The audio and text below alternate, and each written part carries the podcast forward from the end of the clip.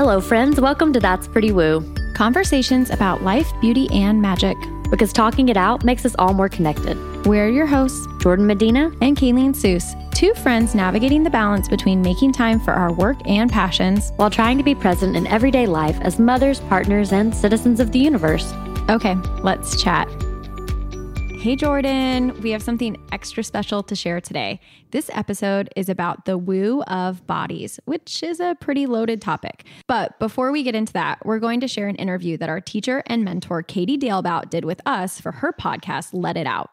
Yes, to give a bit of backstory, we enrolled in Katie's podcasting workshop earlier this year, and as part of it, we entered the episode you're about to hear into a contest, which we won. Yes, so today we're sharing the full bodies episode, which is perfect for this time of year on the heels of our gratitude episode last week and just in time for the holiday season, which is when some of us can spend time worrying about how our indulgences might end up on our hips. Ugh, totally. And I'm inviting myself and you and all our listeners to chill out on those worries and focus our energy on a appreciating the magic of our bodies.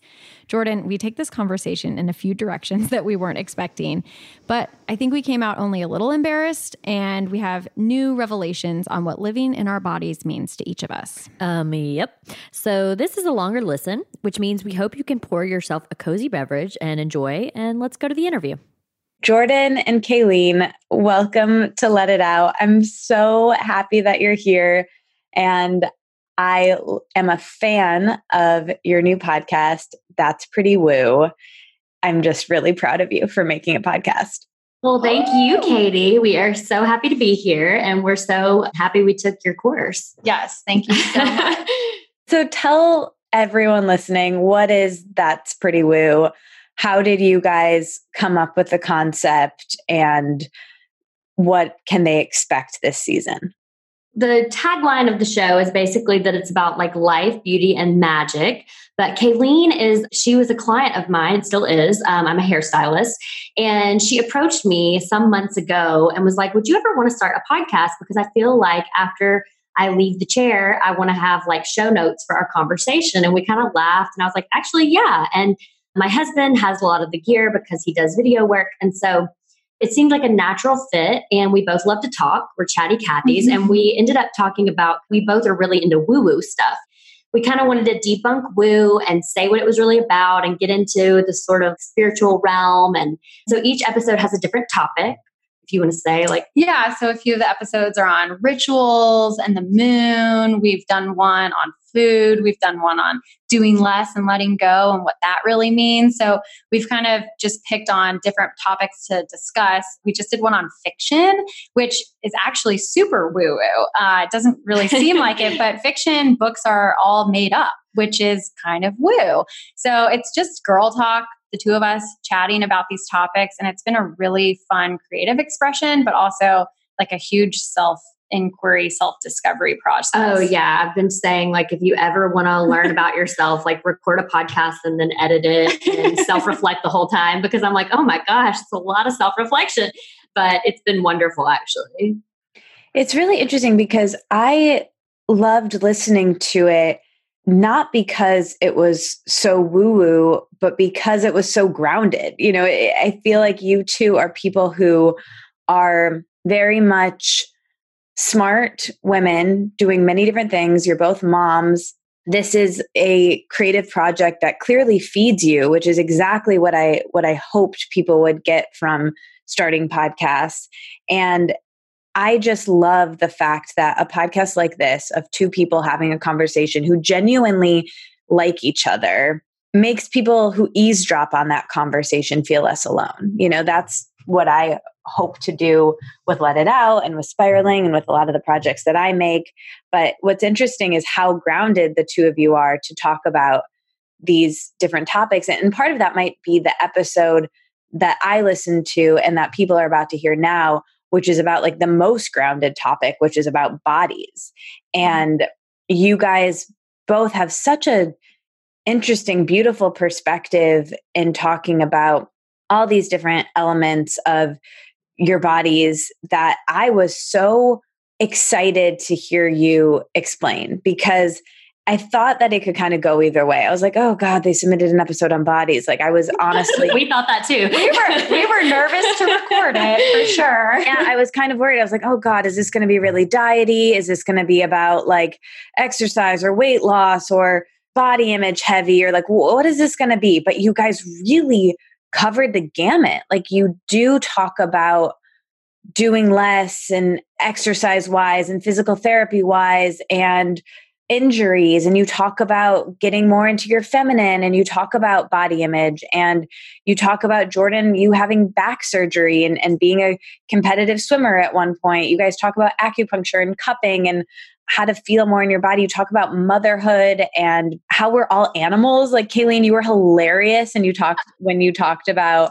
how we're animals and you really really learned that when you were giving birth and that like we're this animal creature that i remember like having a moment where i realized that in my own body and different ways of getting into your body and it was just a really great episode. How did you guys decide on that topic and why did you choose that one to submit to this contest well, we recorded three, we batch record and we had recorded three knowing that we were gonna, with the timeline that we were recording on, we knew we had to submit one to you. And so I think we finished up the episode and immediately both of us were like, that was the one. And it just felt really like it kind of went off the off the rails a little bit like in the episode but you know it was in a way that was so real i think yeah i mean oftentimes we wrap an episode and we look at each other and we're like, what did we just talk about? And what did we just say? And what did we just reveal? And I think that we both left feeling like that after the bodies episode, but we also felt like, wow, that was a really valuable conversation. Mm-hmm. And we both felt good about having it. So, um, yeah, we just, I think we thought it would resonate with you. And it was funny because Katie, you had just posted something recently about like cellulite on your Instagram feed. And we were like, oh, that's like what we're talking about is just learning to love these bodies that we're in, but also like mm-hmm. loving the parts of us that judge the body too. Like it's all part of the process of like this life that we're experiencing. You guys are really wise. I mean, genuinely, that this episode helped me a lot. I mean, really, it was, yeah, it was, it hit me hard. and I mm-hmm. really am so happy that it exists and that you guys made it. Can you each say something from this episode that sticks out to you, maybe a moment or I mentioned several that stuck out to me, but Yes, I, I know I have one. Um, okay, for great. me, for me, it's the when I was mentioning the Gabby Bernstein photo, which is still up on her Instagram, and then I go in that big old spiel about yes. Which can I interrupt um, you and tell yeah. you about that? So that this is Kayleen. That photo that you're talking about is from hypnobirthing, which oh. I took and like I'm obsessed with. and that photo is supposed to represent like the flower blossoming and opening during birth. It which- does, and then it dies. And so I, I really, but listening back to that, I was like, oh, I really, I laughed at myself, and I was like, it's funny to hear yourself and sometimes appreciate. I feel so often I listen back and I'm like, what am I talking about? And in that instance, I was like, no, I really I stand by what I'm saying, and I I like appreciate it. I think it's like interesting and funny, and and for me, that was like a out of maybe every episode we've recorded, I think that was like a random truth that came out that I was like really proud of. Mm-hmm. What about you? Yeah, I think that the thing that I was most still exploring in the episode is the outsourcing my body to the universe concept. Where I'm like, I'm giving it a crystal in 100 days and all these silly, wacky ideas that I have, which I'm still playing with, but just hasn't really been going the way that I anticipated. like getting my giving my body over to the universe is like I don't even think I understand what that really means, and so I've kind of backed away from that a little bit, which maybe has been a letting go process. Mm-hmm. Like I, in making it a project to give my body to the universe was like a silly thing to begin with. Like the actual giving my body away is just allowing it to be and not treating it like a project, mm-hmm. which I think through my history of swimming and just through my life, and the culture that we're in like our bodies are constantly projects to us. We're told to do this and this and this. Right. It's about making your life your masterpiece not your body which is a glennon do you guys know glennon doyle melton? She wrote yes. yes. this article, I think for the Huffington Post years ago. And that always stuck with me, just the title of that article, because I think, again, it goes back to diet culture mm-hmm. and, you know, the prevalence of eating disorders and comparison and negative body image really lends itself to we put so much time and effort into controlling our bodies and managing our bodies and our bodies really aren't something to be controlled or managed through mm-hmm. exercise and the way we eat and what we don't eat and it's something what we're talking about all the time where we could be using that energy towards anything else towards yeah, so you know true making something towards starting a creative project towards making a podcast towards relationships, our children, anything, honestly. And the amount, it really makes me sad to think about the amount of time and brain space that I've devoted to counting calories or feeling bad about myself or wishing my body was different or trying to make it different actively or stressing about scheduling workout classes that I could have put that energy towards anything else. I could have learned more. I could have put more effort into my brain and developing that and making that stronger than into my body. And our bodies aren't something to be controlled. They're meant to be lived in and they're meant to be enjoyed and of course taken care of too. And I think it's about finding that balance between healthy hedonism and trying to like I said, enjoy them for all we can and be present in them, which is another part of this episode that really stuck out to me. You guys talked about this in the very beginning about walking into a room and taking a beat to be in your body. And that's something that I used to be very into listening to a lot of Abraham Hicks videos, and they would always call it pre paving, like before yeah. you walk into a new situation like before you walk into a new client or to a new meeting or you know going from thing to thing stopping breathing like getting in your body being present because it really does make a difference Absolutely. Yeah. And I saw you were recently on Ashley Wood's podcast, Manifest This, and she talks a lot about like doing these small practices to get back into the body. And it is, it can be a big thing, right? Or it can be a really small thing. We have access to our bodies literally on a moment's notice, but it's just getting that awareness and realizing like, oh, I'm out of my body, I'm in my head or wherever you are, and then taking that just that slice of time to come back to yourself and what a gift when you realize it. And sometimes you don't. Sometimes it doesn't happen and that's fine too but yeah that's something that even though we say it in the episode like it's something we both practice i think on an every moment basis. Yeah Absolutely. Yeah. I mean, I think one thing I say in the episode is I'm talking about like the body positivity movement and just paying so much attention to our bodies, which I think is kind of what you were saying a minute ago.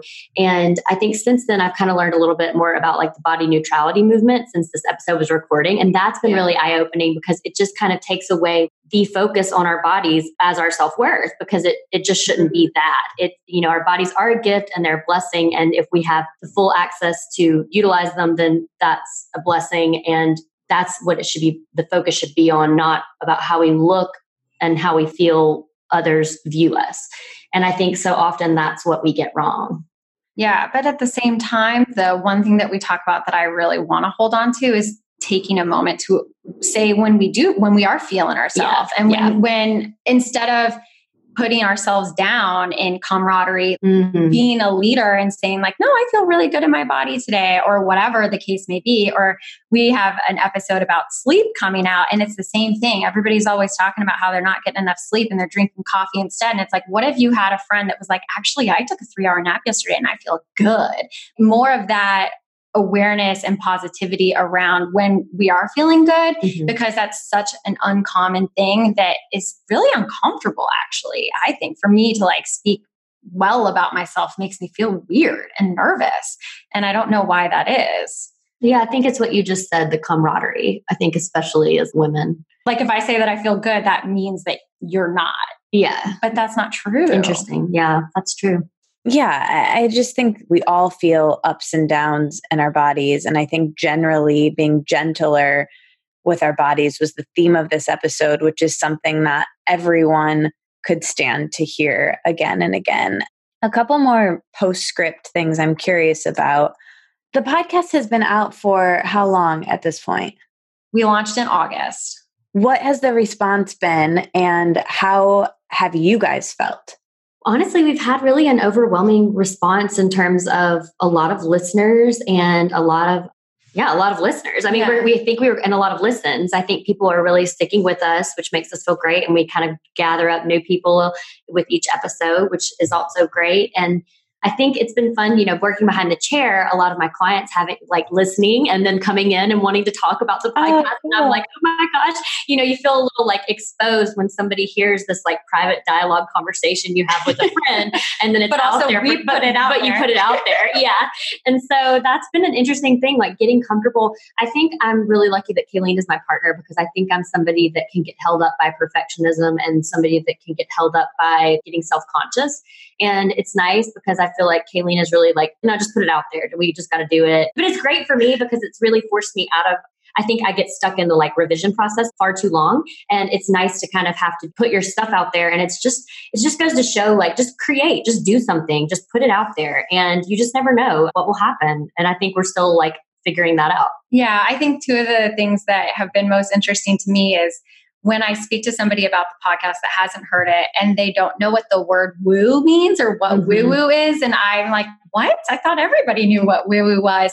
And then also when people are like, oh, I'm more woo than I thought when they mm-hmm. listen, because we talk about everyday topics and everyday things and sort of help ourselves and our listeners understand where the woo woo elements are, which honestly, I think we can make an argument for almost everywhere. Mm-hmm. And the other thing people say, which I'm super proud of, is that they like the quality, that they're surprised when they just meet me and they just know me as like a mom and a regular person, that it sounds so well produced. And that's like total credit to Jordan and that's her really my husband, Framewave Media.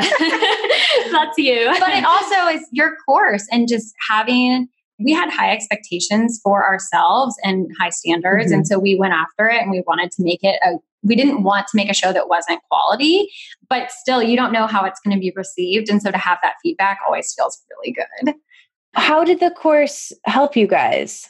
I think specifically for me, I was saying how I enjoyed how like hands on you were and involved in it you were. And it really felt in a lot of ways more like a workshop where you're actually like working with somebody than than just like your average e-course where you just like sign up and flip through you know, slides. Flip through slides. Yeah. And it was a lot of content. And I, I think a, lo- a lot of it that resonated with both of us is the people, it's really great quality people that you've gotten to do these recordings and they're all people that resonate with us and that you know you mean the guest interviews? The guest interviews. Yeah absolutely. Yeah the guest interviews were probably my favorite thing because i love listening to podcasts. It was like my own private podcast about podcasting that i got to listen to that was for about my secret podcasting project. Mm-hmm, mm-hmm. and we did it a few we signed up for the course a few months before we wanted to launch. And so we had the time and i think it was the accountability also and the incentive of the competition was really like a good solid deadline for us.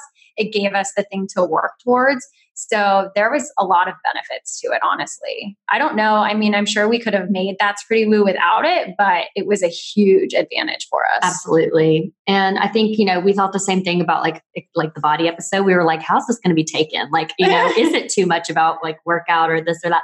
And I think just the fact that it all worked out the way it should, we we feel like we kind of manifested it and we were really, you know, it just feels kind of right. And so I was happy that, yeah, I think the contest was a really great element to your course, actually. Mm-hmm. I love that you said it felt like a workshop and not a course because it's funny. I I just asked. I use the word course, but I've been really trying to not use that word because I don't like that word. And no offense to any online courses, just for some reason I have an aversion to it where I just I really want this to be like a writer's workshop, but for podcasts. So like that's what it was. Project and yeah and allowing people to get feedback from other people in the group and from me and to feel supported because like you said you could have easily gotten all the information in this workshop by googling. I say this all the time but like i'm a really bad googler and i like having structure and support and i need a lot of direction and then to i can be free within that. And so that's what i wanted to create for other people. So you guys just articulated that perfectly which i love. And thank you for saying all of that did you guys think that you were going to win this contest? Did you have what was your what did you um, i mean i think we really hoped that but then i think at one point we kind of got the feed or like we were kind of like, what's happening with that contest? And it was like, oh, there were like 20 entries. And I think that from that moment, we kind of like, okay, we kind of lowered our expectations of would we win. But I think I think the thing was we were really proud of the episode and our thought was like, you know what, that's a great bonus episode if we don't win. And I think we felt like we did our best, which I'm not very competitive. And so to even submit to a contest is like kind of out of my nature. But I do think we were really proud of the work and thought there was a chance. So yeah, we knew we wanted to win. Yeah. And whether or not we were going to win, I mean, I think it was uh, certainly a vulnerable feeling submitting the bodies episode because it wasn't this like generic vanilla safe topic like it was like well either it's going to be really good or it's going to be really bad yeah yeah we were like that could either be received one way or the other and it's funny yeah. that you like you, even mentioned that. it you yeah. know you were like oh god this could be this and we thought the same thing yes. so yes. but we're really glad it came to this I'm so happy too. One thing that I love about you two is like the dynamic between co hosts. How has the creative collaboration between the two of you been? It's actually been really great and really interesting. I know that like when I was manifesting like my words for the year, one of them was like creativity, another one was collaboration. I did a workshop, like an astrology workshop that talked about how Kayleen and I are both rising Geminis. And it was all about how if you're a rising Gemini, this is the year of collaboration and learning to work with other mm-hmm. people and boundaries and all these things. And I think you, I think we navigate those things pretty well. I mean, that's not to say we don't come up where we like don't agree on something, I think we also recognize that like we don't have to agree on everything and we can still make it work and we can still have like a really healthy, wonderful, functioning dynamic together. And I think if anything, it makes the podcast more interesting to listen to. Yeah. So yeah, because um, like if it was like my best best friend that I've known for ten years, that I was, we would just be saying the same thing. We'd be like, "Yeah, girl, yeah, yeah, uh huh." I mean, it's like there's no contrast there. Whereas Jordan and I have known each other for about five years, mm-hmm. but only in the client hairstylist relationship, where like I feel like I'm secretly living every girl's dream, like becoming friends with my hairstylist so I'm like, oh, I'm so cool now. But at the same time, we're still learning a lot about each other because I don't, we don't know like the backstories on everything. And we, there's tons of stories that we haven't heard from each other. Mm-hmm. So that has been like a really nice added benefit is that as we continue to work together, like more layers are revealed. Yes, I think you really picked up on something there of like in a co host dynamic to have a little bit of distance, I think is really useful. I'm sure it can work if you're really close friends with someone as well. I'm sure that might add another element. But in my case and in your case, I think that element of surprise and unveiling something in real time to the people listening as well as the person actually there is interesting and useful for the content. I think it serves the work. I want to go back to having people see you when they comment on something from the podcast outside mm-hmm. of kind of like seeing a teacher outside of school when they exactly. I think of that mean girl scene every single time somebody mentions the podcast. I'm like, I'm like Tina Fey with my like TGI Fridays.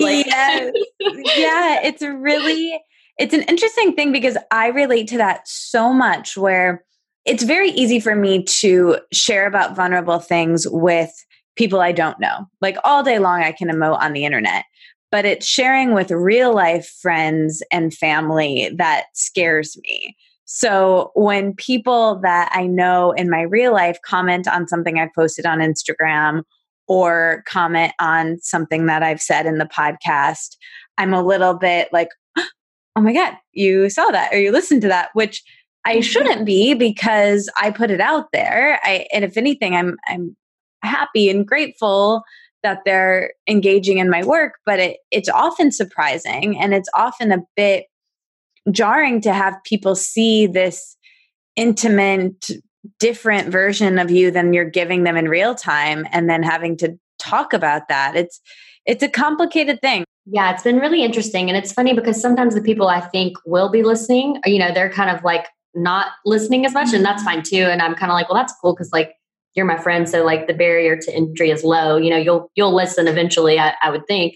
But then it's like the people who might listen to every episode and will text me or reach out to me or come in and i'm like oh my gosh. And it, it, yeah it's just exactly what you said like I, I love that you made that reference because that's what i always say about like being caught outside of school And it is, it's a really interesting dynamic, I think, in creation, especially like in this world where, especially, I guess, the nature of a podcast in general, where people are listening to a one on one conversation.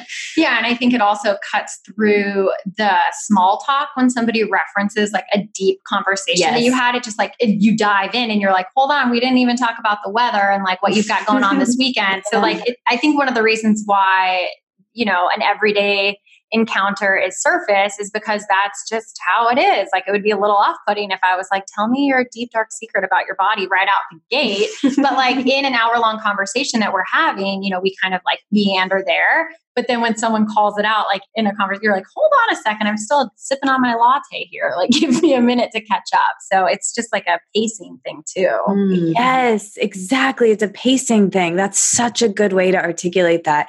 It is, it's jarring to be called out on something that you said in one setting in another setting can be a bit strange and I don't know if that's amazing, right? Like, yeah, yeah, yeah, yeah. You get to go deep, like, oh, okay, like, so that's a, it's a, it's time travel, really, right? that's such a good point. I've I've been struggling with that recently a little bit in new relationships where because I've done this podcast and I have conversations with people like you guys who have listened to my podcast and know a bit about me from that, and I'll, I'll meet them. And I have a lot of friends who I've had for a long time. And so I almost forget that, like, I can't go that deep right away. Like, I mm-hmm. need to listen and be able to talk about the news and the weather and those things are interesting too. Like not talking about feelings all the time is actually mm-hmm. a skill to have to be a human being in the world and educating yourself to be able to to speak on those things. It can kind of be a cheap way to connect, even though I think it's the most intimate and the most beautiful. And I love talking about, you know, what I call soft stories, like tender, vulnerable tales. Like I really do think that's crucial and important but it can be like i said a cheap way to connect too. I think sometimes you do want to just start with like where people feel comfortable talking especially on like a first date or an interview with someone or someone you're just like meeting for the first time you can't go right there and that's something where i'm kind of having to reel myself in a little bit just because I'm in this interesting position where like I've done this for so long. mm-hmm. And you know, I mean, for person to person, I know that for me as a hairstylist, I do tend to go deep even with my clients. So I guess it's not that surprising that they would listen to a conversation and then come sit in my chair and want to talk about it. I think by nature, that's kind of how I am as well. And for instance, I'm married to somebody who's not that way. So it's like always an interesting dynamic when we're at a party and he's like, What are you out there telling all these people. and I'm like, oh, I mean, I'm just sharing me. I'm getting I deep. Know. And so, yes. you know, I think that, but yeah, I don't, I can't say that I can speak to like how to have those boundaries, but I think that it probably is important. I think the thing about the podcast that feels like, oh, a little jarring is that they're listening to you have an intimate conversation with somebody else. They're a fly on the wall. It's sort of like, Katie, I know you love the before sunrise, before sunset movies, yes. and I love those too. And even doing this podcast, it feels like that to me. It's like, oh, we're having these like really intimate conversations that then we make other people privy to. And it's sort of like going in and being in that movie all of a sudden. Like that's what it feels like when somebody approaches you to talk about a conversation you had, an intimate conversation you had with somebody else. But it's also, again, I'm putting it out there. And, and you just have like a much higher level of exposure with that, given yeah. the nature of your job. it, it like, is. I'm not, yes, that's so I'm true. not having people rotate out of my chair. I'm not a hairstylist. So mm-hmm. you just have like a higher instance of that. Mm-hmm. And probably Katie, you do too. Like my circle is pretty small these days. So I'm not like getting random people telling me that. So I'm in a little. I don't mind. I'm, I'm, i mean, it's just interesting because yeah. I have to recall the conversation and, you yeah, know, it's, it's just a weird kind of thing. And that's something I think about a lot with podcasting is it's this intimacy by proxy mm-hmm. that is like a really cool thing that as a listener you get to participate in a deep conversation and learn things while you're driving or doing the dishes you get to like experience what deep feels like while you're going about your day but there's also like a trickiness to that. One of the gifts that the podcast has given us is that we are truly going deep with another person and there's like some serious magic to that that we get to experience so. Yeah but we do leave each recording session with a true vulnerability hangover. Like literally we have to take the whole rest of the day to decompress. We have like our like acupuncture and massages scheduled because it's a lot to even with your friend to have like you know, we typically do three episodes, three back to back conversations, yeah. like diving into the deepest parts of your psyche. Like it's a it's a lot. We so, try to mix in some yeah the, some fluffier some fiction too. episodes. That's so interesting to hear that you record three at once. It, it's cool to hear your process. I love that. And it's so interesting to I love that you take care of yourself in in that way and that it's it is draining. It is draining to have these conversations and the amount of presence it requires can make you really tired after. It's also wonderful, but acknowledging that is a good thing to do. um, in our body, as we yeah. talked about. Yeah. yeah. back around. One of the barriers to starting something new is often that it feels like a permanent decision. I'm going to do X and then I'm going to do it forever. And so there's a little bit of fear that comes with making such a huge commitment. So we kind of came out of the gates expecting we're going to do this for a season and see how we feel and see what we think. And, you know, it's different than starting your own podcast by yourself because if you want out, you just stop. Whereas now, like, we're in it together and I don't want to let Jordan down. Mm-hmm. She doesn't want to let me down. But at the same time, I think there is that that window of option that like if it's not working for either of us, we can stop. And there's freedom in that. Like it makes me feel good to show up for the podcast knowing that like if for some reason it stopped being this like joyful and wonderful experience, we don't have to do it forever. So I would say go for it and also like give yourself the parameters so that you feel safe exploring what it is that you want to mm, create. So true. Mm, I really like that. I was speaking at a podcasting festival in Columbus last weekend or a couple weekends ago, and Krista and Lindsey from Almost 30 were the other keynote speaker. And my friend asked their assistant like what, what do you think is behind their success? Like what's the what's what's going on here? And she was like you know it's a lot of things but it's really that when one of them has an idea and one of them's down the other one always picks it up and vice versa. And they can and i think i was i heard that and i was like oh man what a bummer that i'm uh, like alone in most of my work. Because i do have that dynamic with serena and this you know small project that we have together because when I don't feel like recording, I show up because I'm showing up with her. And it's a mm-hmm. lot easier to keep promises to other people than it is to, you know, and I'm pretty like you, Jordan, self motivated and self disciplined and competitive only with myself. However, still, there's a level of like, if I said I'm going to be there at 10 to work on a project by myself at the coffee shop. If I get there at 10 10, whatever. But if I told Serena I was going to meet her at a certain time, I'm going to be there, you know? Mm-hmm. I really encourage people to start something with a friend because I won't lie, it's more it is very challenging to do something on your own and i it's there's other challenges in collaborating with another person you can't make every decision on your own and there might be creative compromises stylistically However, I think the the pros outweigh the cons if you do it right. If you get that peanut butter and jelly mm. combination right.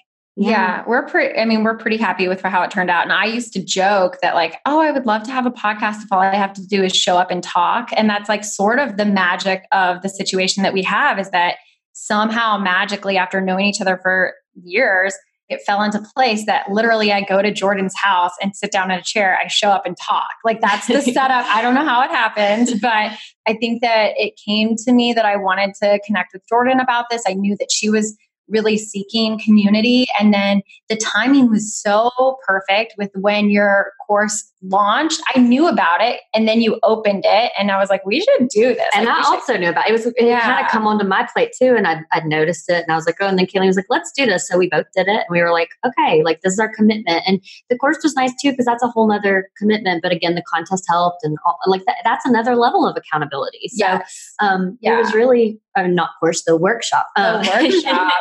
yeah. But it really did. It was, it was definitely worth it. And I would say, yeah, to anybody who's thinking about it, you know, follow those creative pings because I think they lead to something, especially when you pay attention to them. And that was something that we sort of encouraged each other pursuing those pings along the way and having so maybe you, if you want to start your own podcast by yourself like maybe you do it alongside somebody else that's another thing that like magically happened is that i have a really good friend who also launched a podcast around the same time as us and so that's also been really fun she it's a totally different vibe different thing, but we're able to also bounce ideas off of her. And the timing of everything is that we launched like a few weeks apart. Mm-hmm. So that's been really cool too.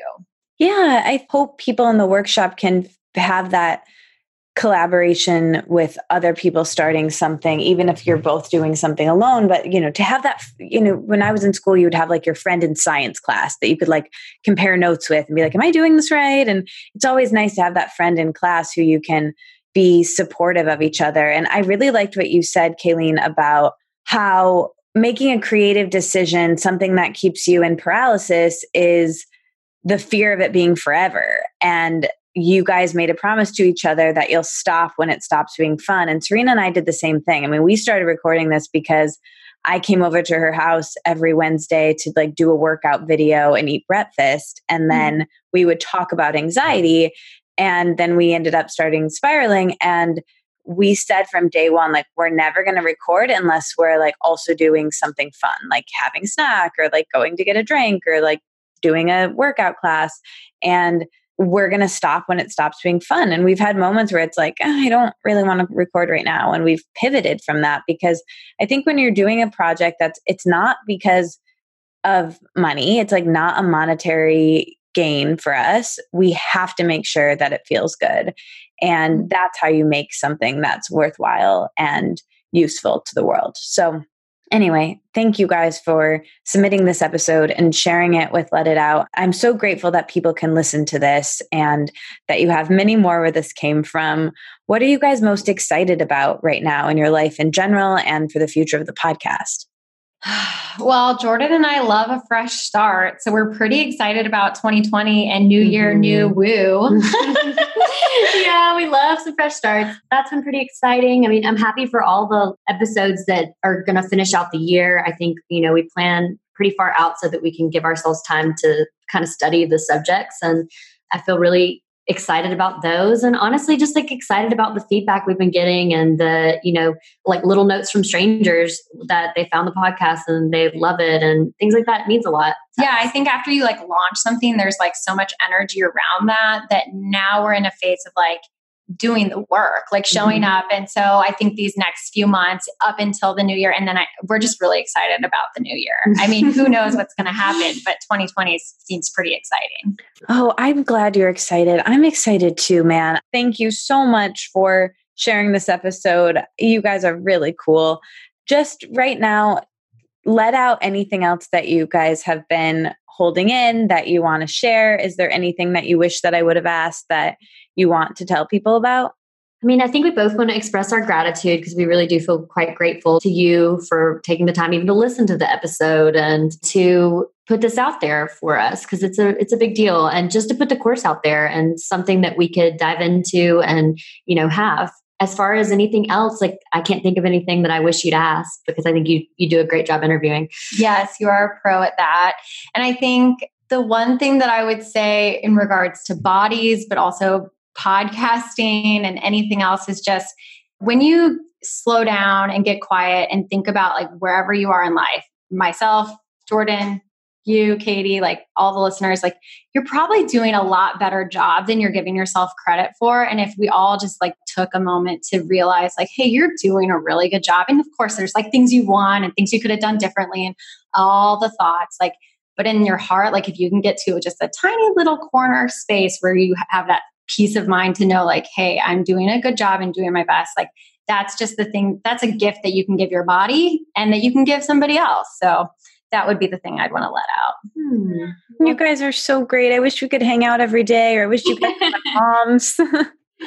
Will you guys do the deep breath with me? Absolutely. Okay, inhale. Exhale, let it out. that feels better. Mm-hmm. Definitely. Thanks, guys. Thank you.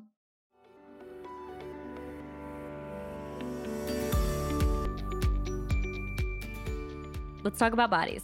Okay, we're going to talk about bodies today. Where do you want to start with your body, Jordan? Where are you in your body right now? Where to start? Um, it's it is a journey. It is a never-ending journey because your body is always changing. And mm-hmm.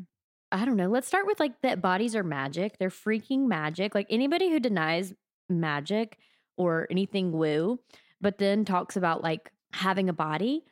Bodies are insane. They do insane things for us, like the little micro systems that exist that keep our bodies going are absolutely wild.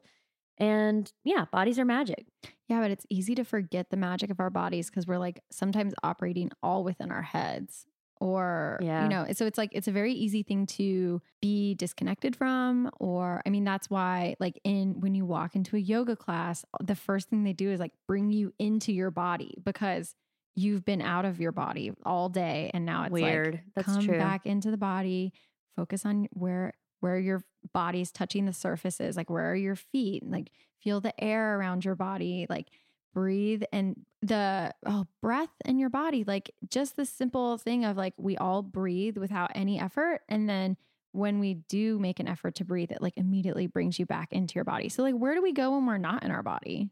Yeah, that's a good question. I mean, I'm out of my body so much. Even in yoga, half the time I'm like In your head. in my head. Yeah. Mhm. What are what are things you do, rituals that you have that get you back into your body? I think breathing is definitely one of them. Um, so I have a a career in the long, long history of my life um, where I was in sales.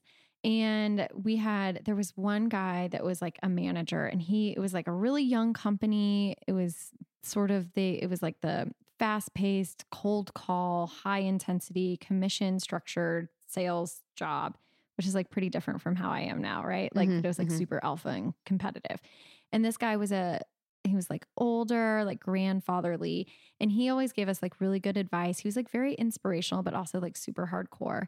And he gave this advice that before any meeting, before any call, before like you would step into a room, just to take a beat, just to take one beat where you breathe and mm-hmm. you think about where you are and where you're where you're headed. So before you step into a conference room for a meeting or before you pick up a phone to make a call. Um, and I think about that now before I step into my kids' rooms when I pick them up in the morning or when they wake up from their naps. I like before I act like before I enter that. I don't do it every single time, Mm. but when I think of it, I take a breathe. I take a beat. I just breathe and I think about like I love them. And this is like an experience that we're, you know, we're in this life together. And so it, it- that brings me out of wherever I was and into my body and into like where I'm heading next. Yeah, I get that. I could see that. I mean, breathing to me, I think is definitely important. I think it's funny that like I, I feel like often I have to set aside time to like be in my body. Like when you when I think of like doing, I think that's why I'm so attracted to like my typical form of fitness is to take a class. And I think it's because like once I'm there, I've paid, I'm committed, uh, there's other people, I'm accountable, and it's like, oh, you have to be in your body for this amount of time. But like it is strange that I'm in my body also the rest of my life and don't I feel so much more in my head. I'm I'm just now realizing that like as we're having this conversation, I'm like, gosh, yeah. huh, that mind body connection. Well, it's just like easy to forget that you have Yeah. an elbow. Yeah. Like, Yeah. and your elbow like just operates on its own. Like you're not like telling your elbow what to do all the time. It's just being your elbow. Oh my god, now I think about my elbow. Uh, what, what what are your forms of fitness? Like or Oh, yeah. So, I mean, just a little bit, I guess, about my background and like where I come from fitness. Like, I've always been a very physical person. I swam competitively my whole life and I was really good at it when I was little. I was like ranked in the nation at 10 and my stuff. So, it was like, yeah, it was like a, that was a big, huge part. My physical experience was a huge part of my life growing up. And I think a lot of people, when they're younger and kids, like, I think you're more connected. Like, just look at your babies of course. they're super connected to their bodies because their like brains are like developing. Um, I swam in college, and when I quit swimming, I like went through a long phase where I like didn't do anything because I was like, "What am I? Who am I? I don't swim anymore. What do I do?" And that's um, when I came back to yoga the first time. So I actually started yoga when I was 15 um, as like a Sunday thing that I did on the days that I didn't have swim practice to stretch, um, which is funny. Like yoga is not about stretching, but that was how I started. And so then when I left swimming and I got into yoga, that was kind of my next thing that I was really into. And the thing I like about yoga is I feel like I haven't practiced yoga actually for a year now. Um, but I know I can always go back Yeah. to it. And I I actually did like a 200 hour yoga teacher training that I completed. So I have like roots in yoga. And now I feel like I could do a home practice if I wanted, but I'm not like, don't love rolling out my mat by myself. I also much prefer to be guided and someone tell me what to do. Um, so these days, uh, in the last few years, I've gotten really into Pilates. Mhm. Um, I went to, I was seeing someone to help me rehab a diastasis, which is when your abdominal muscles separate through pregnancy, which is a very normal thing for our bodies to do. But mine, not everybody's go back the way that they're, um, that's the most supportive way for your body to heal. And so I went to Pilates for a long time and I really liked that. So I'm actually in a phase of like, no formal. I'm not doing anything right Mhm. now workout wise. Um and that's been interesting because like I've I've kind of come to this place where I want to do the easiest thing possible. Like Mhm. I'm not I think my life with toddlers and stuff is like intense enough physically. It's super demand. Like little kids are really physically demanding. I think we sometimes forget that.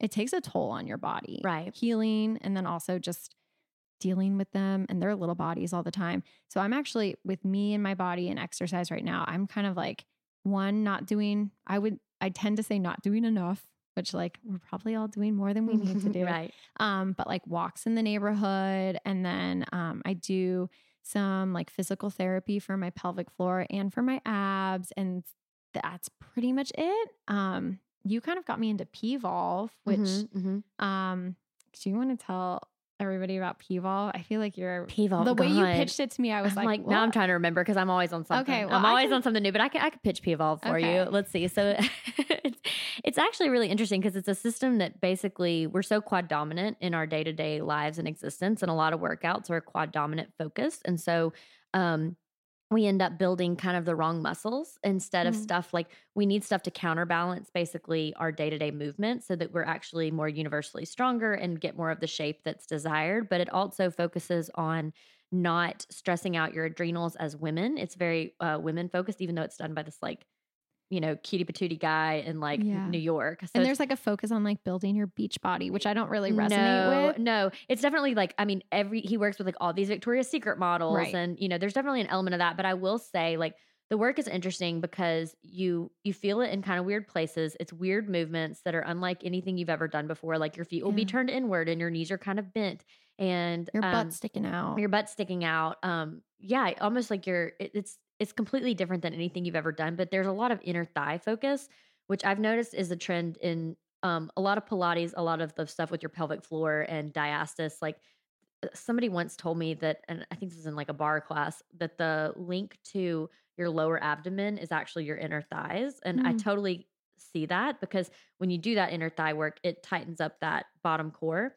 And so Mm. I think it's just it's just a, one of many practices that you can do that um you know teaches you that and and what from what I understand I've listened to a lot of like podcast and things with him basically he went to an institute that works to train people in these like on using these muscular like on working on these muscular planes that are different than you know sort of your traditional form Oh. and then he sort of like repackaged and repurposed it to be what is now you know PVOLV. But I think it's a great program. They have an online program, Yeah. and it requires like a little equipment.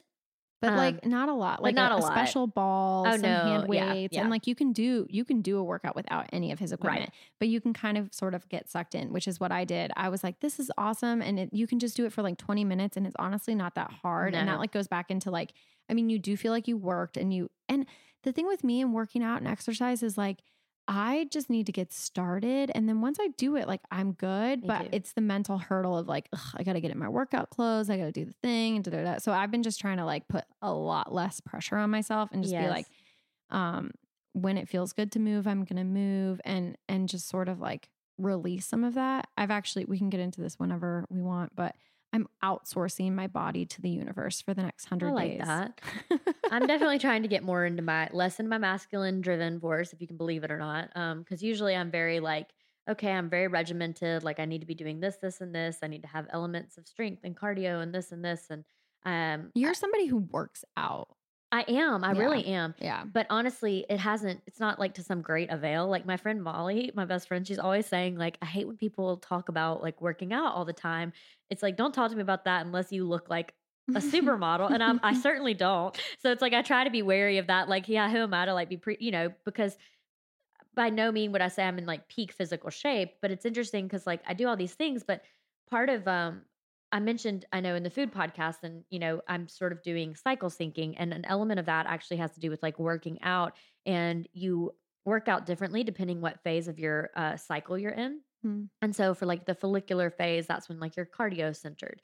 And when you're sort of in your um like ovulatory phase, you're going to do more of your um you know, HIIT workouts. You could you could stand to do more like your most intense workouts can be then that's your hot yoga. Mhm. Then in your um luteal phase, you would do your like strength training and then in your menstrual phase is like yin yoga and naps are considered exercise. Mm. And I have just not been honoring that and um I know I know I mentioned in like a very early podcast that I love a 100 day challenge and you know that can pertain to anything. It can be like getting organized or you know doing yoga, but then I got to close to day 80 in my hot yoga challenge, or I got past day 80. I was toward very towards the end of my challenge. So lots of time spent in the Yeah. in the yoga class.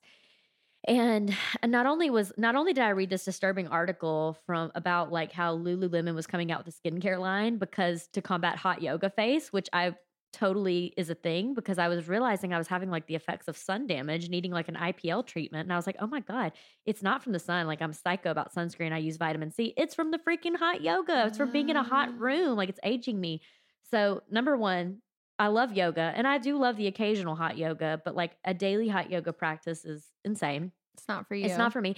And also, I went on vacation and, you know, I had every intention of taking the time every day to go do the yoga. And then I was like, this might be my only time to myself today. Is this really what I want to do? Mhm. No, I want to spend it on the beach, like drinking a pina colada and enjoying life. Like life is too short. I rarely get a vacation. And then I started thinking, like, why am I pushing myself so hard all the time? Like, this isn't, it's not healthy and it's not really serving me. It's not serving me. And so I'm sort of in this phase now. And that's kind of what got me around the cycle syncing anyway, of really wanting to lean into my feminine because it's not something I've done before Mhm. and honoring my body in a way that, you know, like I've tried intermittent fasting and done all these different things that are sort of like biohacking esque, you know, Mhm. that aren't necessarily maybe good for my adrenals and Mhm. as a woman. Mhm. And sort of, um, you know, I read the Woman Code book, which I think is a phenomenal book. I haven't read that. Every woman really should pick it up. It's it's it's it's honestly like a must read. Is On what I would list. recommend on Okay. the list.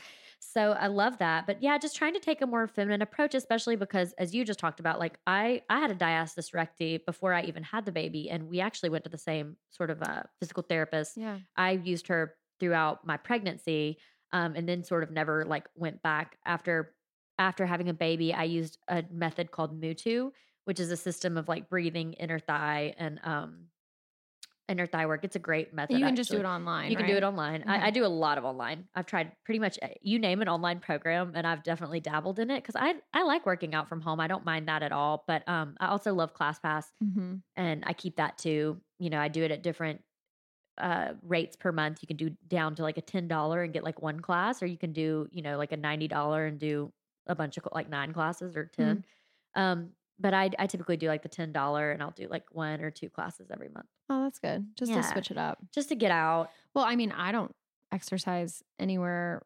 Like once a week now is like a is a good goal for me. It used to be that I could go, you know, once a day to go to a workout class. Yeah. And when I was swimming in, high school, we had two days, you know, and in college. So it's like it's I've had a very I feel like I've like I crashed into my feminine through pregnancy and birth and then postpartum. And I sort of like I also had back surgery in 2014. Oh, wow. Yeah, I don't, I don't think I told knew that. Yeah, mm. I, I herniated a disc while I was. Tra- Oh God. I herniated a disc in my back while I was training for a half marathon and while I was enrolled in yoga teacher training.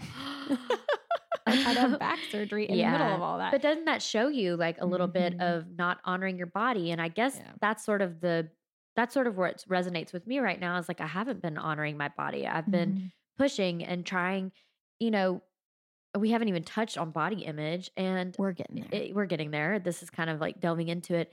And it's sort of like I don't necessarily work out to have some kind of like a perfect body or to, you know, so that I feel a plus about myself. I work out because it's a great stress reliever. And I think like, you know, maintaining a healthy heart and things like that can be important and moving. Like just Yeah. I, if, I feel better when I move. It definitely cures a lot of anxiety for The me endorphin. it's real. It really is Yeah. real. And um and so that's more why I work out, but I would be like lying if I said there's a, never a, you know, physical element. Yeah. So so you where are you now? You've done like a little bit of everything. I feel you're the, a worker. the weirdest thing is like my body has never been more different since having a baby. Mhm. I've also never been more comfortable in my body, but I've also You're also like time itself. Like I feel like it's a tricky thing because like do you you don't actually know what is different because you had a baby and what is different because like I'm in my 30s. You know what I oh, mean? so Like, there's a lot of there's a lot of overlap there Yeah, for sure. yeah. But I will say majority of what I'm what I feel is like has to do with postpartum, having a Mhm. baby, your boobs going from a size I cup to a I don't know, I'm like a C now. you know, like things like that. Like yeah. they, things change and Yeah. gravity and time and Yeah. you know those things are all less considerate than they probably would have been if I had a baby when I was like 18 you know? right.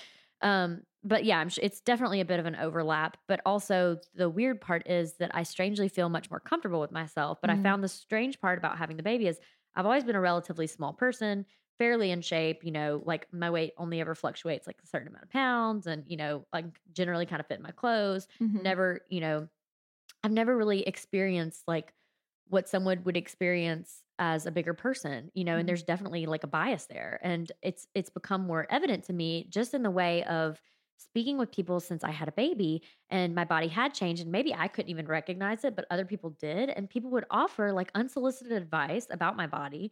Or Hmm. it, it made me feel a certain way where I was like, oh, I don't feel bad about myself, but maybe I should. Like, oh. and it was really um it was really interesting it Mhm. made it made me more aware of my body it's like i it didn't necessarily like force me into like oh i'm gonna go work out and like i've got to achieve peak physical fitness or get back in my prime but it definitely was like i could i could sense that other people felt like that I'd let myself go or something. It was very bizarre. And it was just an experience I've never had. And I can't even fathom what it's like to be on the end of a spectrum that's like Mhm. where weight is a real struggle, you know? Mhm. But it is interesting because I think in general, as women, there's like so much pressure. Like I was at the beach with my family, you know, last few weeks, and we'd be like, you know, we were like definitely doing some major people watching and, you know, Mhm. looking around and like, you know, you're interested in like these different people and kind of like, it was like, what is the ideal body? Like that's really changed a lot Yeah. too, you know, with just uh, uh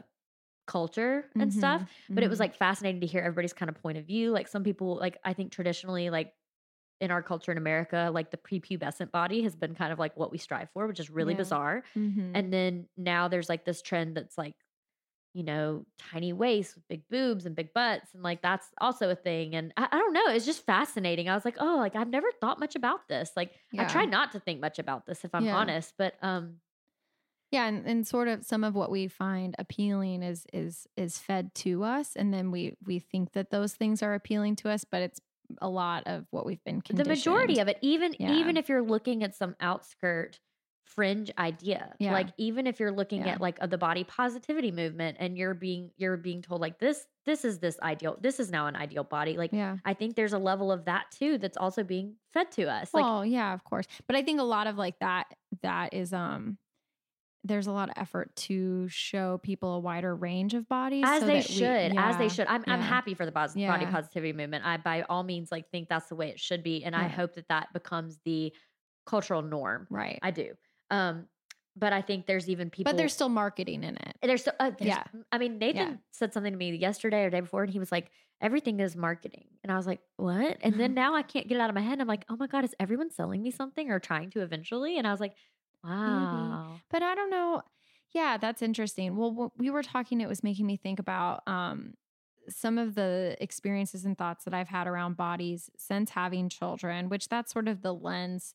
I feel like I'm in a really strong body phase right now because, like, I deal with little people's naked bodies Yeah. constantly. So there's just a lot of body happening yeah, and it's um It's it's it's interesting because like when I had my first child, I would like look at his chunky little rolls and I would think about how gorgeous his like fat little body was. And then I would have his fat little body laying on my very mushy breasts and stomach at the moment and think about like how gross I felt. And then I was like, wait a second. Like why why would nature make it so that he's mushy and I'm mushy at the same time if it weren't good for us to be mushy together? Yeah. Like we're made to mush right now. Like that's uh, I'm comfortable like my body is more comfortable for him to lay on right now. Like this is just how my body is made.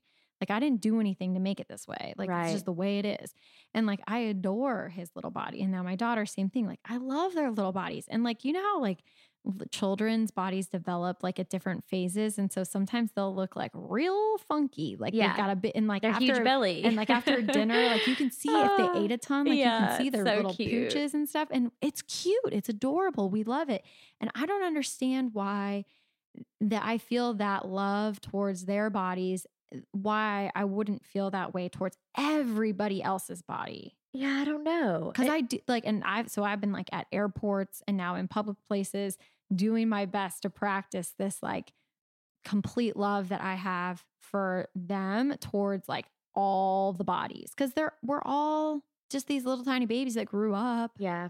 Um, and so it's easier for me to practice that on other people's bodies. But then, like, looking back at myself in the mirror, I do like, I would say I'm pretty decently kind to myself, but there's definitely places that I poke and prod at that I'm like, oh, just a little bit more, da da da da da. Yeah. And that's like, I don't know why. I, I don't know. I feel like it's I don't something. know either. I mean, it has to be bred into us by our culture, but I don't know. Like, I, I, you know, this is kind of irrelevant, but kind of, I mean, it's about bodies, but like, there's this whole breastfeeding thing where it was like there was this element, you know, it was a, probably the most difficult thing I've ever done, which it sounds crazy, but it really was. Like, I had a really tough time. I didn't know anything about it before I had the baby, and I just thought, like, oh, I'll pick up a book. Like, you know, I Mhm. didn't do a class. Like, not the class really could have helped. Like, I don't, I don't know, but I think I would have liked to have known, like, this is how much you'll be doing this, and you know, Mhm. so I had a lot of difficulties. and We just had difficulties in general with it. And, you know, when it came time to wean, you know, I w- ended up weaning it around like six months because I was back to work and I just, I simply couldn't set aside enough time to pump enough yeah. for me to give him the, breast milk. Yeah. And so it didn't make sense at that point because was I was already having to bottle feed to supplement. And so um I, you know, but a part of it was like, okay, you have this societal, like, there's a lot of people out there being like, okay, you've got to breastfeed, breast is best, you know, blah, blah, blah, blah, blah. Fed is best, you know, is the other kind of like, which I, I agree with. yeah. Um, but I, it was interesting because like when it finally came time to wean, I had like such a sorrow and I felt so sad. And it Mhm. wasn't that I loved my breastfeeding journey so much or like really felt like this connected tenderness that everybody talks about. Like I, I did it a little bit, but not a lot of it. Mhm. And um, and it was interesting because I started realizing like some things are physiological. Like there's a physiological element there that is is It's like your hormones Yeah. are actually and Yep. it's true because as you wean your hormones like shift again. You have a huge Mhm. shift in your hormones. So like that sadness, it isn't because other people are mad at you because you're stopping breastfeeding. It isn't because your baby's not going to thrive. It isn't because it's because you're hardwired yeah. to feel a certain way. And Yeah. I think that's not just true of that one thing. I think Mhm. that's also true of like what you were just saying about, you know, having these feelings about your body and like in the different phases of life. Mhm. Like, I think there's some elements of like aging and getting on that, like, of course, there's a little bit of sorrow because it's like you've spent all this time and you were children once and like you'll never be a teenager again. I mean, you know, of course, like, you know, being a teenager, going through puberty, living in that time of your life is such a like, God, I don't wish it upon Ooh. anyone, but also it's kind of amazing because your Yeah. emotions are so heightened. Everything, like a song, when you're Mhm. like when you're a teenager, is like, oh, Yeah. it's you'll never, you can't get that back. You know, you have hints of it as you get older, but they're fewer and Mhm. far between. So Mhm. maybe that's like part of the cultural craving for this prepubescent body is not Yeah. just the body; it's the that time in that your life feeling. Yeah. that feeling like c- coming into your own getting through that awkward stage of puberty Mhm. you know i think of um gabby bernstein had a baby this last year and the day she had the baby or maybe a few days after she posted this picture that was above her in the delivery room it's like a painting i'm sure it's still on her instagram and it was of like it was a vagina slash a flower opening Oh, and yeah. like like being burst open like Uh-huh. almost like before a flower dies Mhm. and I think so much about that all the time Hmm. because that's truly how, you know, when you're you're like when you're coming of age and you're in your early 20s as a woman and you're getting through puberty, you're like this closed blossom of a thing. Like this you feel like a flower about to open. You Mhm. feel on the prime of something. Mhm. And then there's maybe a moment where you even if you're really in your own element and in your own space and in your own head and can really like have that mind body connection, you feel like the flower, Mhm. you know? And then there is something about having a baby that it's sort of like the flower is done. And- I mean, I hate to say that, but I do, I do think that there's like an element, and then you do it again, you know, potentially, or yeah, you don't, you know, yeah. or you never do it, and you get to be the flower forever. I don't know. I'm not really sure, Right. but um, but it's just something I think about so much now Huh. because that's so how I feel in my body is like the flower burst open, like that's really that's yes that is my experience of myself in motherhood and my body is Okay. And that's why i feel i think kinder towards my body because i'm like well it served this one purpose not that that's all i believe i'm here to do Right. trust me i don't but i think from a physiological traditional Mhm. woman gender specific you know maybe so i don't know that that god I, that was really a tangent but that's- sorry that's where no, I love it. I love it. No, that's really interesting to think about. Yeah, I don't know. I just I spent some time recently with um, my grandmother, and she her mother died when she was like 50. So my grandmother was saying that she hasn't really learned about aging from her mom because her mom died young. And she was saying there's just so much about like the older body that she's still learning that's very embarrassing and she was like i was talking to um, a cute young man pharmacist about my bladder and like very she was like can you imagine how embarrassing that would be? She's like i know it's his job.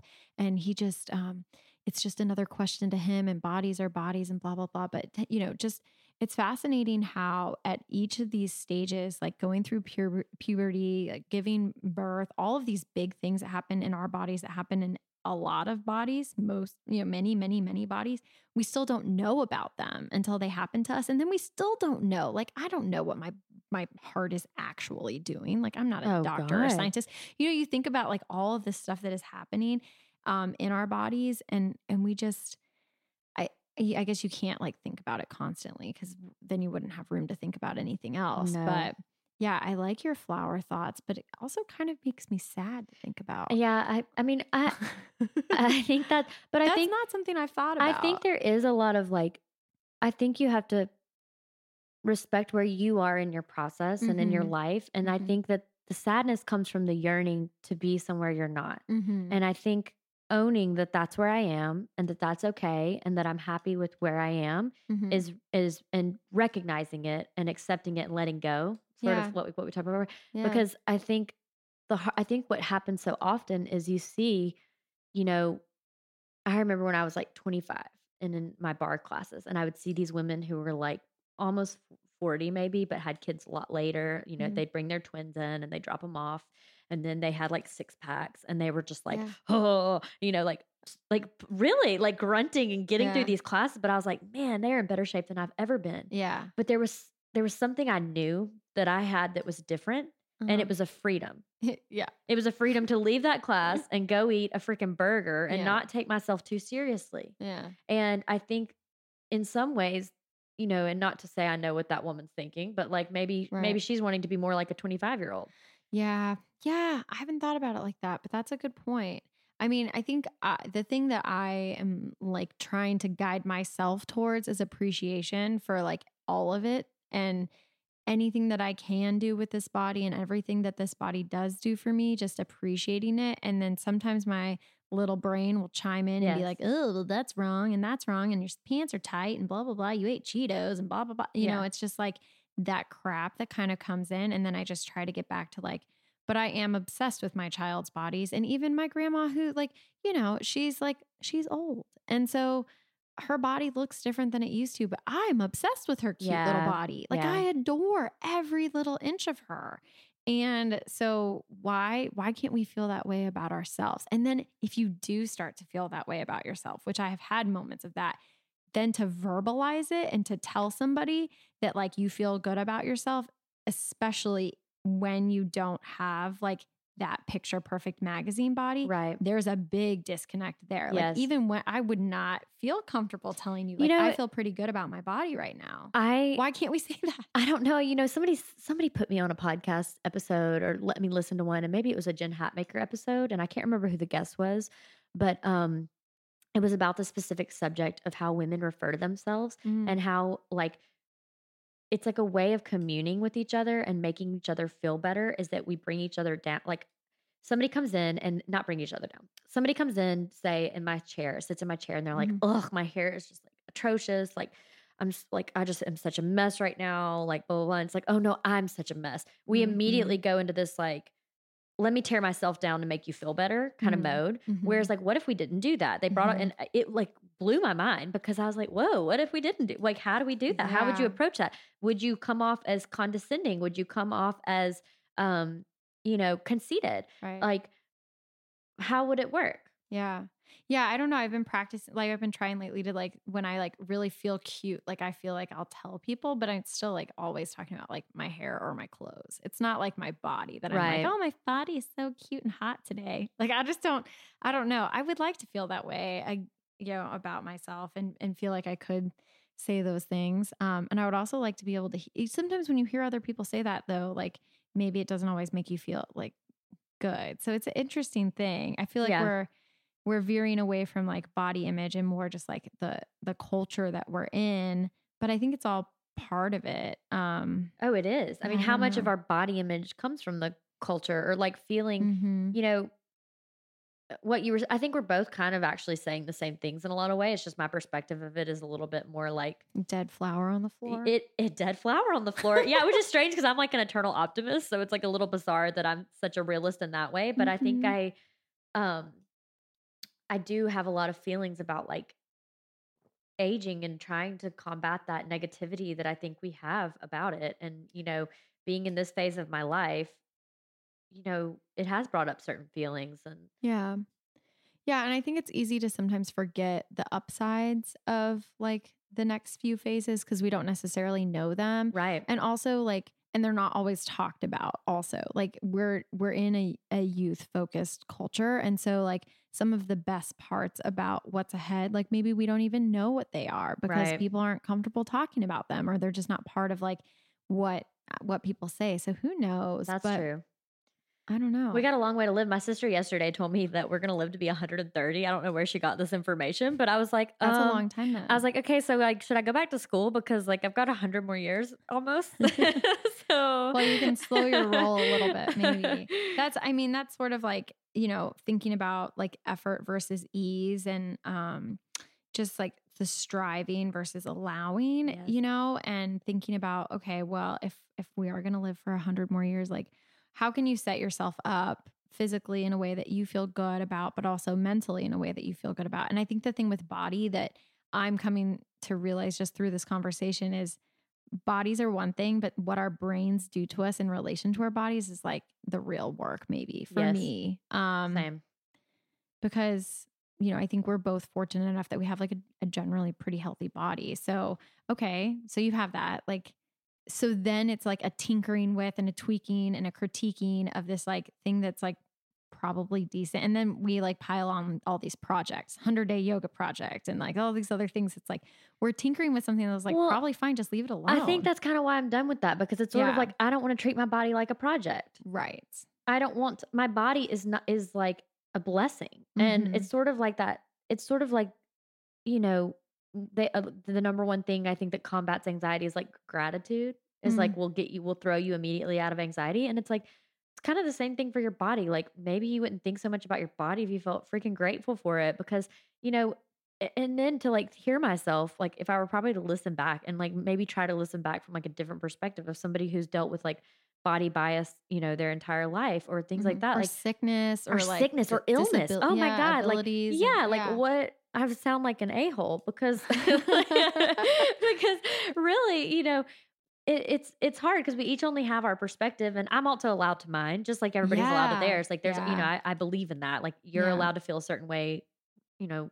Well, because um, the only experience any single person has is their experience, yes. and so we can uh, does us like literally no good, and it doesn't do you any good to beat yourself up for the experiences that you've had and the thoughts that you've had to this No, point. Like that doesn't that doesn't benefit anybody else. All we can do is like try to do better. No, and at the end of the day, I'm sharing them. But I and I Yeah. do, you know, I I think I like your perspective of like thinking about other people's bodies. Like I think a lot of times, even I'm, you know, I'm a hairstylist. I touch people for a living, but I still am like, ooh, Mhm. bodies are gross.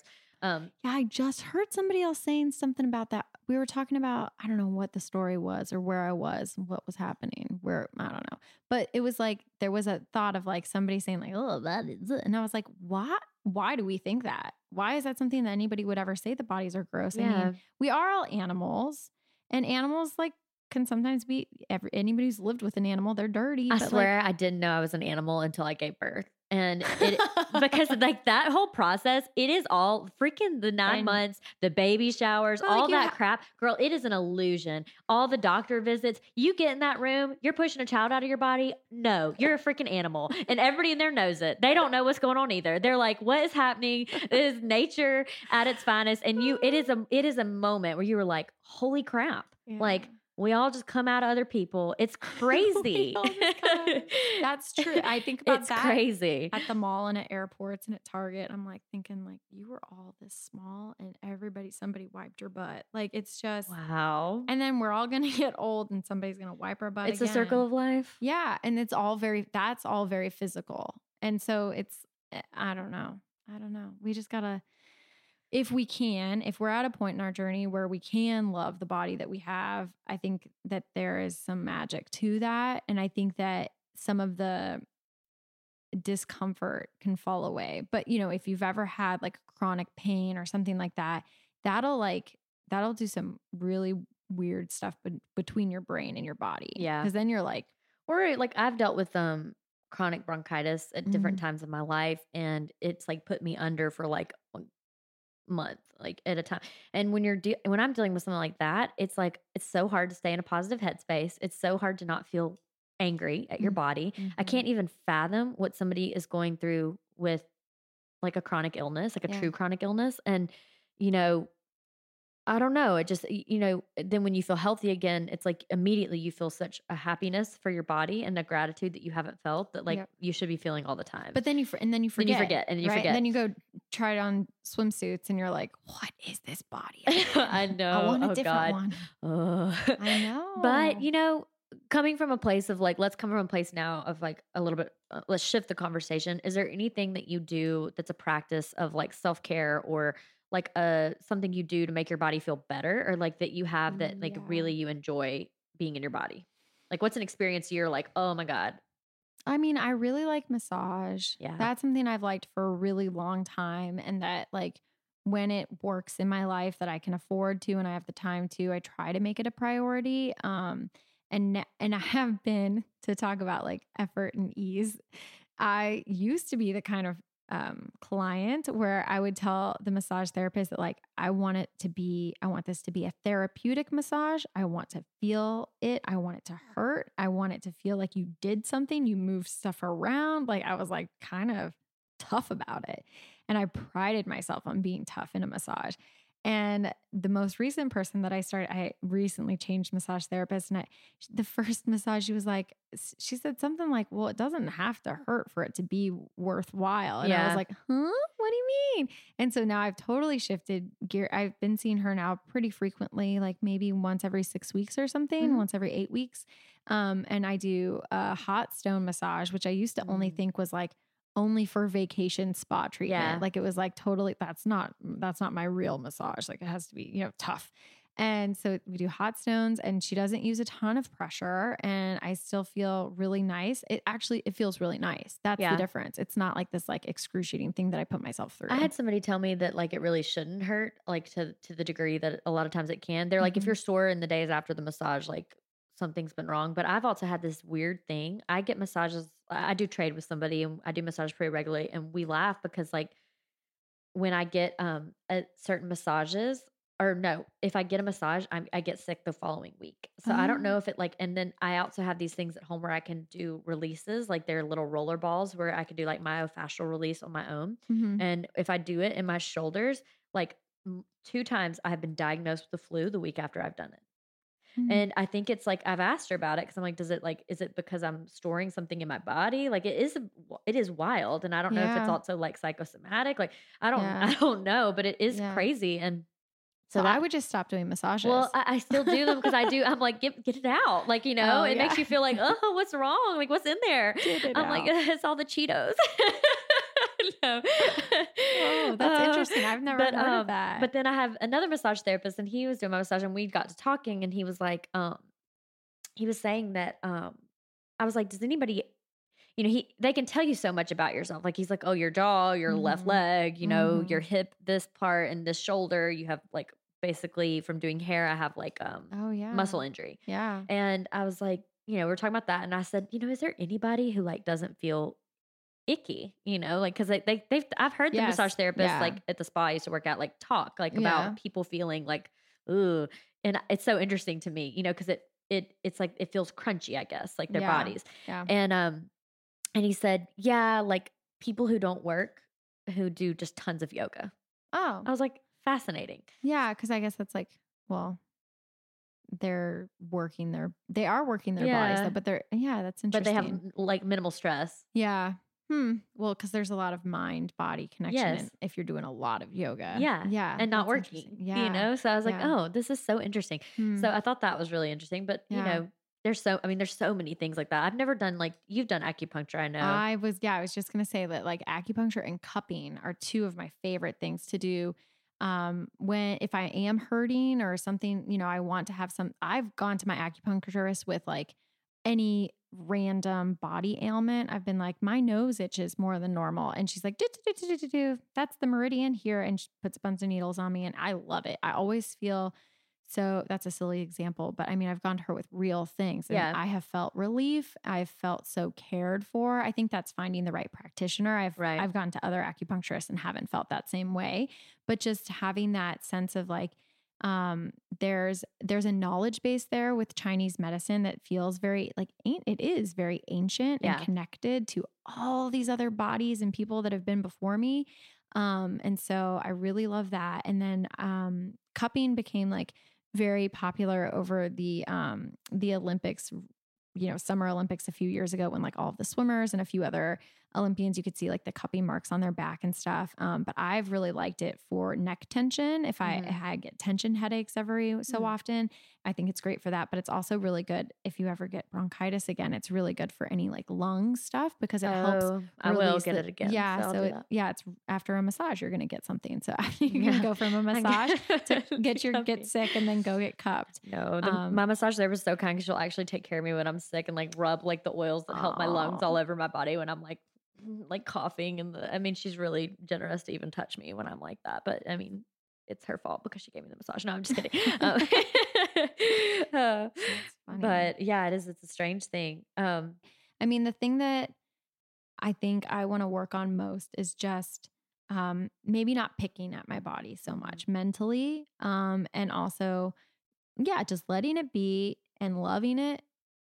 If if like a picking thought comes up, like I want to combat it with love, like I just want to thwack it, and I hopefully at some point the battle will be less, and it'll just be more like the ebb and flow of like a water cra- waves crashing. Like it Yeah. comes and then i just let it let it let it ride. And i think like if we're fortunate enough to age um i mean i know that's one thing that's on the horizon hopefully. Yeah, exactly. um and so that's something that i just i think that the thing i crave which i think the body positivity and anti-diet and all of those Mhm. movements that are out there first of all i think that like they're still pretty fringe like the average person doesn't necessarily have exposure to that but i feel fortunate that we do yeah, you're right. um, and I'm I'm hopeful that like that will also turn as all of these those young women that are leading this movement as they age, hopefully they will also help guide us into that.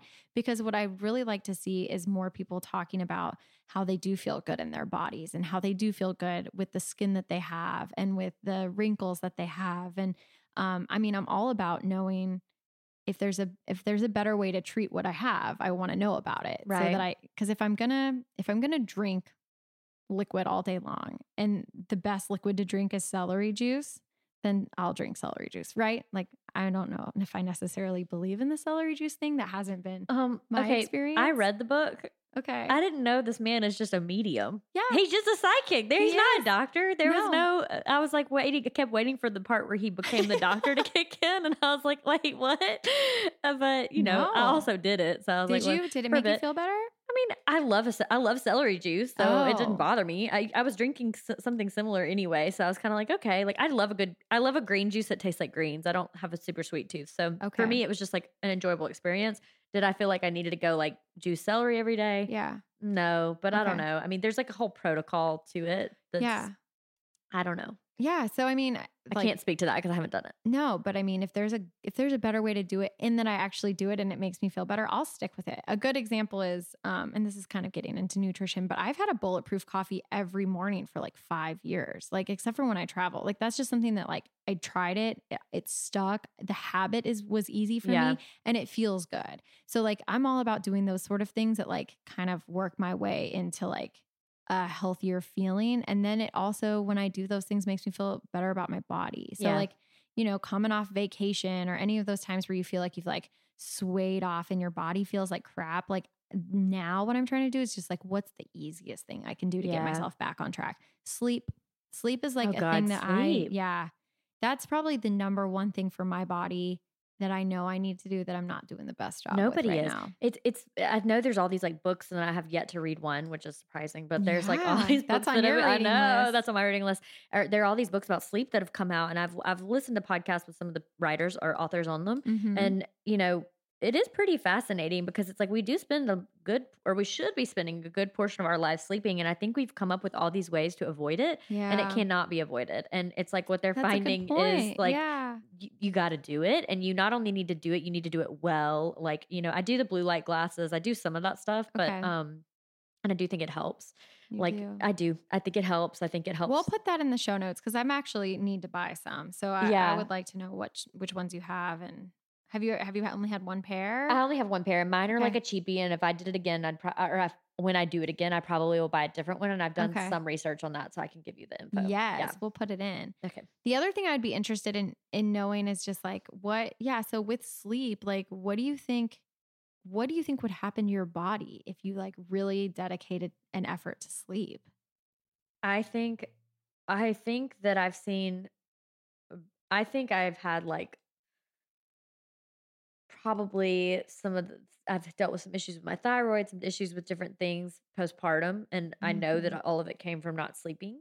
Um, Yeah. because I was really like for That's months I only got yeah three months three hours of sleep a night, like if Yeah. that, and that was like what- thyroid that- issues after generous. having a baby are super common. I never thought that like, oh, that could be It's- related to the sleep deprivation. Absolutely. The sleep deprivation killed me. And the worst part was like everybody would be like, sleep when the baby sleeps, but I didn't want to. I was like, no, Yeah. I want to like live my life for me in that moment. And I think if I have another baby, if I ever do that again, I will, I will, well, I don't know how I would take that advice and I have another kid, but um You would though. That's the thing I is I was way to. more restful after the I, kid. I definitely will like, you know, I think it's that whole paradigm shift of like, oh my God, this is my life now and trying to reconcile that. And like now I know that what the life you is. yeah, so because I were becoming a mother. Yes. Now you're a mother. Now I'm a mother, so Yeah. I feel like the difference would be that I'll be like, okay, I'm asleep. I'm asleep. I'm gonna take a nap. I need because your body, like, you go through this trauma, and then all of a sudden it's like, now take care of somebody else, and you have no sleep and no time to recover. Whereas, like, if you had a surgery or something, people you'd be laid Car up in wreck. bed for like a month. yeah, car wreck, surgery, like all of those big things. It's like, okay, now you need your rest. Let me